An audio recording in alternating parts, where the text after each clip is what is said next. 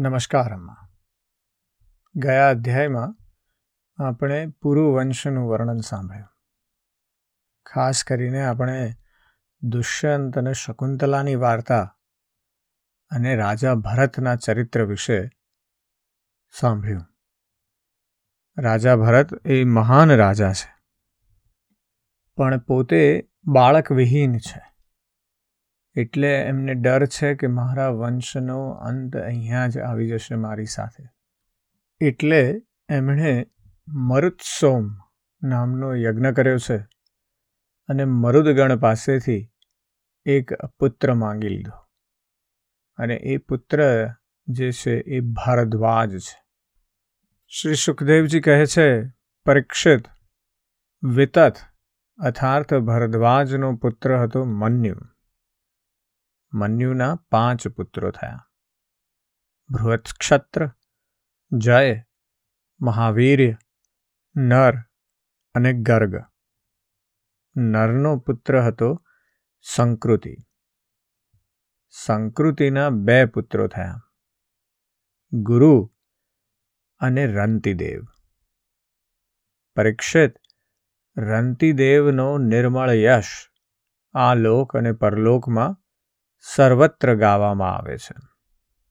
રંતિદેવ આકાશ વૃત્તિથી કોઈ પણ પ્રકારનો ઉદ્યોગ કર્યા વિના ભાગ્યવશ જે પ્રાપ્ત થાય તે વસ્તુનો જ ઉપભોગ કરતા હતા. તેથી તેમની સંપત્તિ દિવસે દિવસે ઘટતી જતી હતી. તેઓ જે કાંઈ મળી જાય તેને પણ આપી દેતા અને પોતે ભૂખ્યા રહેતા. તેઓ સંગ્રહ પરિગ્રહથી અને મમતાથી રહિત તથા મોટા ધૈર્યવાન હતા. તેઓ તેમના પરિવાર સાથે દુઃખ ભોગવી રહ્યા હતા. એકવાર તો લગાતાર અડતાલીસ દિવસ સુધી એવા ગયા કે તેમને પાણી સુદ્ધા પીવા મળ્યું નહીં. ઓગણપચાસમાં દિવસે સવારે જ તેમને થોડી ખીર, ઘી, શીરો અને જળ મળ્યું. તેમનો પરિવાર મોટા સંકટમાં હતો. ભૂખ અને તરસથી તે બધા કાંપી રહ્યા હતા. પરંતુ જ્યાં તે લોકો ભોજન કરવાનું વિચારતા હતા, ત્યાં જ અતિથિના રૂપમાં એક બ્રાહ્મણ આવી ગયો. રંતિદેવ બધામાં ભગવાનના જ દર્શન કરતા હતા. તેથી તેમણે ખૂબ શ્રદ્ધાથી આદરપૂર્વક તે અન્નમાંથી બ્રાહ્મણને ભોજન કરાવ્યું. બ્રહ્મદેવતા ભોજન કરીને ચાલ્યા ગયા. પરીક્ષિત, હવે વધેલા અન્નને રંતિદેવના પરિવારે આપસમાં વહેંચી લીધું અને ભોજન કરવા તૈયાર થયા. તે જ સમયે બીજો શુદ્ર અતિથિ આવી ગયો.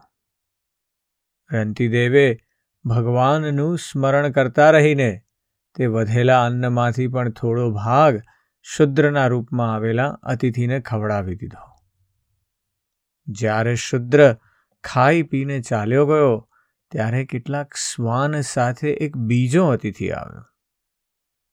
તેણે કહ્યું, રાજન, હું અને મારા શ્વાન બહુ ભૂખ્યા છીએ. અમને કંઈક ખાવાનું આપો.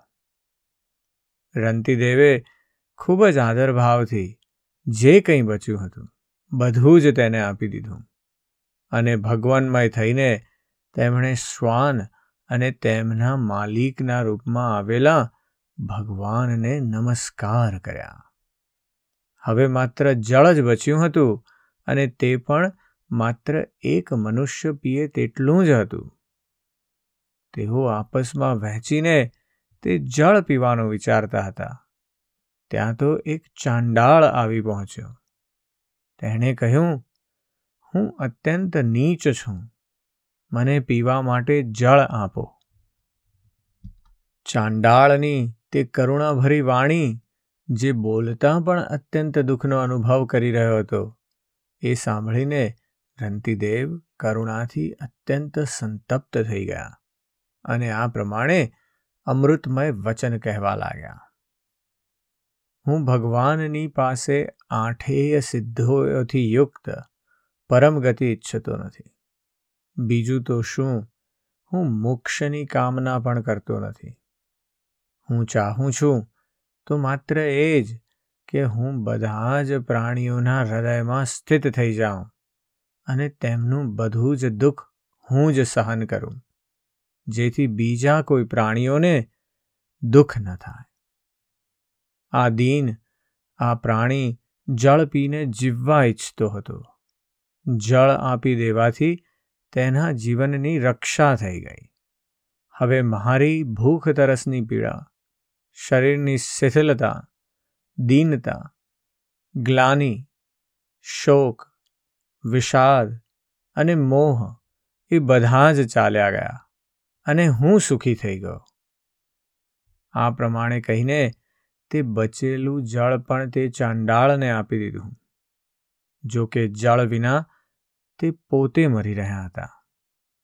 છતાં સ્વભાવથી જ તેમનું હૃદય એટલું કરુણાપૂર્ણ હતું કે તે પોતાને રોકી જ ન શક્યા. તેમના આવા ધૈર્યની પણ કોઈ સીમા છે? શ્રી સુખદેવજી કહે છે, પરીક્ષિત આ અતિથિઓ વાત્સવમાં ભગવાનની રચેલી માયાના જ જુદા જુદા રૂપ હતા. પરીક્ષા પૂરી થયા પછી પોતાના ભક્તોની અભિલાષા પૂરી કરનારા ત્રિભુવનના સ્વામી, બ્રહ્મા, વિષ્ણુ અને મહેશ ત્રણેય તેમની સામે પ્રગટ થઈ ગયા. રંતીદેવે તેમના ચરણોમાં નમસ્કાર કર્યા. તેમને કંઈ લેવું તો હતું જ નહીં. ભગવાનની કૃપાથી તે આસક્તિ અને સ્પૃહાથી પણ રહિત થઈ ગયા તથા પરમ પ્રેમમય ભક્તિભાવથી પોતાના મનને ભગવાન વાસુદેવમાં તન્મય કરી દીધું. કશું પણ માગ્યું નહીં. પરીક્ષિત, તેમને ભગવાન સિવાય બીજી કોઈ વસ્તુઓની ઈચ્છા તો હતી જ નહીં. તેમણે પોતાના મનને પૂર્ણ રૂપે ભગવાનમાં જોડી દીધું. તેથી ત્રિગુણમયી માયા સ્વપ્નના દ્રશ્યની જેમ નષ્ટ થઈ ગઈ. આ જે એમ્પથીની જે વાત છે, સહિષ્ણુતા અને બીજાની તરફ એ દ્રષ્ટિ, એ દયા ભાવનાની વાત છે, એ ફરી ફરી વાર વ્યાસજી આપણને જુદા જુદા રૂપોમાં અને જુદી જુદી વાર્તાઓમાં સમજાવે છે. રંતીદેવ પાસે પોતે કશું રહ્યું નથી, પણ બીજાનું દુઃખ જોઈ શકાતું નથી. આ સમસ્ત સોસાયટીની, માનવ સોસાયટીની જે રચના છે, એની આ બહુ જ મોટી, બહુ જ ઇમ્પોર્ટન્ટ વાત છે કે જો આપણે સમાજ રચવો હોય અને સ્વસ્થ સમાજ રચવો હોય, તો એ સમાજમાં એવી વ્યક્તિઓની ખૂબ જરૂર છે, જે બીજા પ્રત્યે એમ્પથી દાખવી શકે. બીજાનું દુઃખ પોતાને અંદર સમજી શકે અને પછી એમને કોઈ પણ પ્રકારે સપોર્ટ કરી શકે. એ બહુ જ જરૂરી છે. હમણાં એવું બન્યું કે એક મારા એક ચાઇનીઝ કોલિગની સાથે અમે રિસર્ચ કર્યો અને એ જાણવું જ એ હતું કોણ તમને સપોર્ટ આપે? ખાસ કરીને. અને કેવા પ્રકારનો સપોર્ટ આપે? તો તમે એ સપોર્ટને વ્યાજબી ગણશો. અમે રિસર્ચ કર્યો ચાઇનામાં અને ખાસ કરીને ચાઇનાની ઓટિસ્ટિક કમ્યુનિટીમાં રિસર્ચ કર્યો. અમારે જાણવું આ જ હતું, બે જ પ્રશ્ન. કે કેવા પ્રકારના લોકો જો તમને સપોર્ટ કરે તો તમે એને સપોર્ટ સમજશો? અને બીજું કે એ કેવા પ્રકારનો સપોર્ટ કરે, તો તમે એને સપોર્ટ સમજશો. અને જાણવા એ મળ્યું, જે બહુ જ ઇન્ટરેસ્ટિંગ છે, કે જ્યારે કોઈ તમારું સગાવાલું તમને સપોર્ટ કરવાનો પ્રયત્ન કરે, પણ જો એ એ જ પ્રકારના દુઃખમાંથી પસાર નથી થયા, તો તમને એ સપોર્ટ વ્યાજબી લાગતો નથી. એટલે કે કોઈ તમને કોઈની એક ઓટિસ્ટિક બાળક હોય કોઈનું અને એમના કોઈ સગા સંબંધી આવી અને એમ કહે કે ભાઈ બહુ આ તો તમને બહુ દુઃખની વાત છે, તમારું બાળક આવી રીતે ઓટિસ્ટિક છે કે આમ છે કે તેમ છે. તો એ એમને વ્યાજબી સપોર્ટ લાગતો નથી. કારણ કે એ જે વ્યક્તિ અત્યારે આ બધું કહી રહી છે, એણે કોઈ દિવસ આ ફીલ કર્યું જ નથી. એ માત્ર કહેવાના શબ્દો છે ઠાલા શબ્દો. અને એને લોકો વ્યાજબી સપોર્ટ નથી ગણતા. પણ જે લોકોએ ઇવન ઓનલાઈન કમ્યુનિટીમાં પણ જે લોકોએ આ પ્રકારનો અનુભવ કર્યો છે, આ પ્રકારની ઘટનાનો, અને એ લોકો સપોર્ટ આપે, એને મા બાપ વધારે સપોર્ટિવ ગણે છે. બીજો પ્રશ્ન અમે એવો પૂછ્યો હતો એક્સપેરિમેન્ટ કર્યો હતો, એટલે એમાં એ રીતે અમે લોકો એવી સ્ટોરી બનાવીને અંદર એ લોકોને ઇન્વોલ્વ કર્યા હતા. અને બીજો પ્રશ્ન પૂછ્યો હતો કે તમે કેવા પ્રકારના સપોર્ટને સપોર્ટ ગણશો? જાણવું એ હતું. એટલે અમે બે પ્રકારની જુદી જુદી સપોર્ટની સ્ટોરીઝ બનાવેલી હતી. અને એ બધા પેરેન્ટ્સને વંચાવી અને પછી કીધું કે આમાંથી કયું તમને સાચું સપોર્ટિવ, વધારે સપોર્ટિવ લાગે છે? અને એ પણ બહુ ઇન્ટરેસ્ટિંગ હતું કે અમે બે પ્રકારની સપોર્ટની સ્ટોરી બનાવેલી હતી. એક સપોર્ટમાં એવું હતું કે અમે પ્રોવાઈડ કર્યું હતું કે તમે, તમને બધી ઇન્ફોર્મેશન આપે છે. બીજી જે વ્યક્તિ છે એ બધું જણાવે છે કે તમને ક્યાંથી સપોર્ટ મળશે, કેવા પ્રકારનો સપોર્ટ મળશે, કેટલું મળશે. આ તે એવા પ્રકારની બધી વાતો હતી. Information support. અને બીજો સપોર્ટ હતો એ ઇમોશનલ સપોર્ટ હતો. કે તમે ચિંતા કરશો નહીં. તમે આ જેને અત્યારે તમને ખૂબ ઓવરવેલ્મિંગ લાગે છે, એ રહેશે નહીં. જસ્ટ એને સમય આપો. તમે પણ પોતાની જાતને સમય આપો અને બાળકને પણ સમય આપો. અને જ્યારે અમે રિઝલ્ટ્સ ચેક કર્યા, ત્યારે ખબર પડી કે ફરીવાર ઇમોશનલ સપોર્ટ એ ખૂબ વધારે મહત્ત્વનું છે. આ જે એમ્પથી છે માહિતી તો માણસને ઇન્ફોર્મેશન જે છે એ તો માણસને ક્યાંયથી ને ક્યાંયથી મળી જ જશે. માણસ જ્યારે દુઃખમાં હોય છે, ત્યારે એની ખેવના આટલી જ હોય છે કે મને કોઈ સમજે. અને રંતીદેવ જે છે આપણા અહીંયા, એની જે વાત થઈ રહી છે, એ બસ એમાં ઉત્તમ પ્રકારના મનુષ્ય છે. બીજાના દુઃખને સમજી જાય છે. અને એટલે જ્યારે ભગવાન એમની પાસે આવ્યા, ત્યારે પણ કશું માંગ્યું જ નહીં. કારણ કે માંગવાની કોઈ ટેકની કોઈ ખેવના જ નથી, લેવાની કોઈ ખેવના નથી. બસ આપવાની જ ખેવના છે.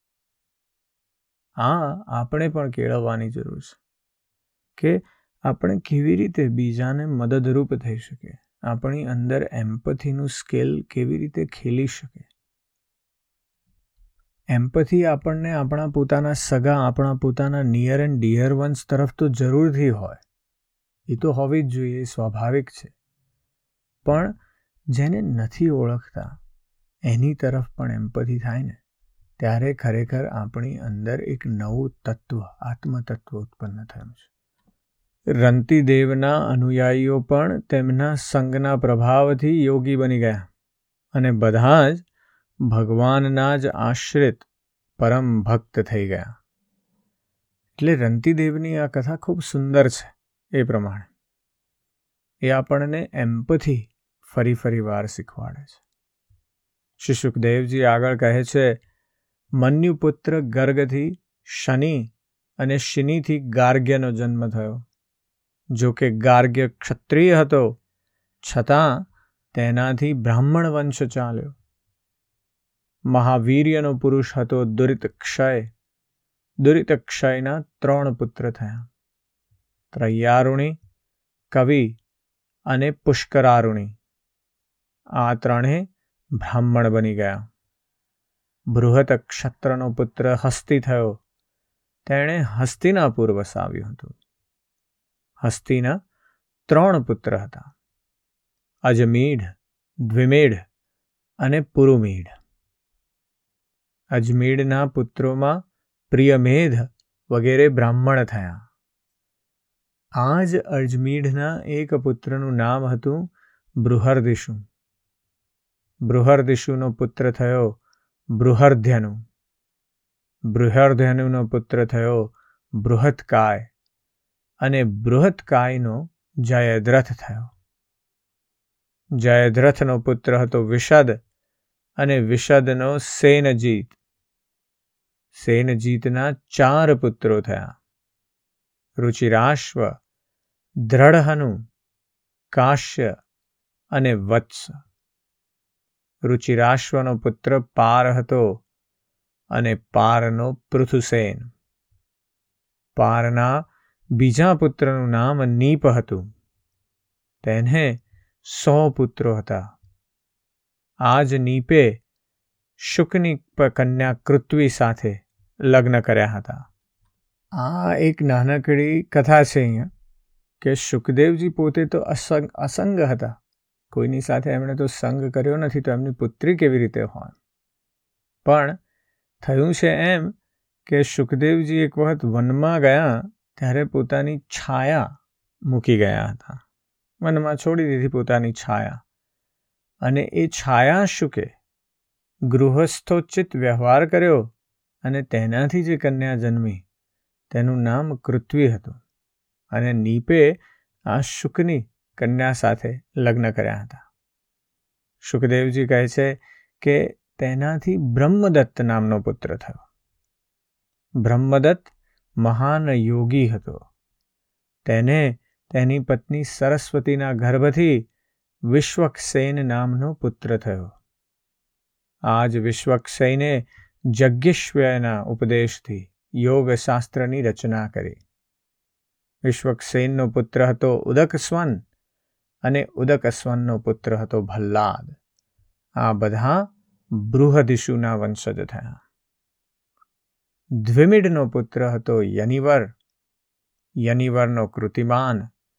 કૃતિમાનનો સત્યધ્રુતિ અને સત્યધ્રુતિનો દ્રઢનૈમી.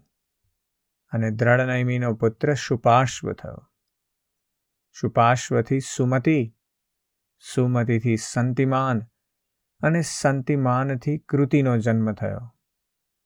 તેણે હિરણ્યનાભ પાસેથી યોગ વિદ્યા પ્રાપ્ત કરી હતી અને પ્રાચ્યસામ નામક ઋચાઓની છ સંહિતાઓ પ્રાપ્ત કરી હતી. કૃતિનો પુત્ર નીપ હતો. નીપનો ઉગ્રાયુદ્ધ, ઉગ્રાયુદ્ધનો ક્ષેમ્ય, ક્ષેમ્યનો સુવીર અને સુવીરનો પુત્ર હતો રિપુંજય. રિપુંજયનો પુત્ર હતો બહુરથ. દ્વિમેઢના ભાઈ પુરુમીઢને કોઈ સંતાન ન હતું. અજમેઢની બીજી પત્નીનું નામ નલિની હતું. તેના ગર્ભથી નીલનો જન્મ થયો.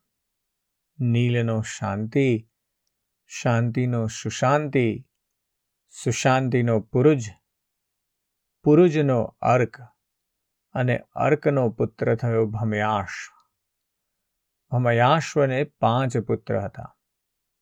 મુદગલ, યવિનર, બૃહદિશુ કાંપેલ્ય અને સંજય. ભમયાશ્વએ કહ્યું, આ મારા પુત્રો પાંચ દેશનું શાસન કરવામાં સમર્થ છે. તેથી તેઓ પંચાલ નામથી પ્રસિદ્ધ થયા. તેમનામાં મુદગલથી મૌદગલ્ય નામના બ્રાહ્મણ ગોત્રની શરૂઆત થઈ. ભમયાશ્વના પુત્ર મુદગલથી યમજ એટલે કે જોડકા સંતાન થયા હતા. તેમાં પુત્રનું નામ હતું દિવોદાસ અને કન્યાનું નામ હતું અહલ્યા. અહલ્યાના લગ્ન મહર્ષિ ગૌતમ સાથે થયા. ગૌતમના પુત્ર હતા શતાનંદ. શતાનંદનો પુત્ર સત્યધ્રુતિ હતો. તે ધનુર્વિદ્યામાં ખૂબ નિપુણ હતો. સત્યધ્રુતિના પુત્રનું નામ હતું શરદ્વાન. એકવાર ઉર્વશીને જોવાથી શરદ્વાનનું વીર્ય મુંજ ઘાસ પર પડી ગયું. તેનાથી એક શુભ લક્ષણવાળા પુત્ર અને પુત્રીનો જન્મ થયો. મહારાજ શંતનુની દ્રષ્ટિ તેના પર પડી ગઈ, કારણ કે તેઓ શિકાર કરવા માટે ત્યાં ગયા હતા. તેમણે કરુણાવશ બંનેને ઉઠાવી લીધા. તેમાં જે પુત્ર હતો, તેનું નામ કૃપાચાર્ય થયું અને જે કન્યા હતી, તેનું નામ થયું કૃપી. આ જ કૃપી દ્રોણાચાર્યની પત્ની થઈ. આજના અધ્યાયમાં આપણે હવે કડીઓ જોડી રહ્યા છીએ. એ ચંદ્રવંશની જે આપણને મહાભારતની મેઇન ઘટના તરફ લઈ જઈ રહી છે. એટલે આપણે આ વાર્તા એ તરફ ધીમે ધીમે જઈ રહી છે, પણ એ વાર્તાના પહેલાં જે બધું બન્યું છે, એની વાત પણ થઈ રહી છે. અને આજની જે રંતીદેવની આપણે વાત કરી તે તરફ ખૂબ મનન અને ચિંતન કરવાની જરૂર છે. એ મર્મની વાત છે. એમ્પથી કેવી રીતે આપણે વધારે ને વધારે કેળવી શકીએ, તેની પર આજે જરૂરથી ચિંતન કરજો. આજે બસ આટલું જ. જય શ્રી કૃષ્ણ.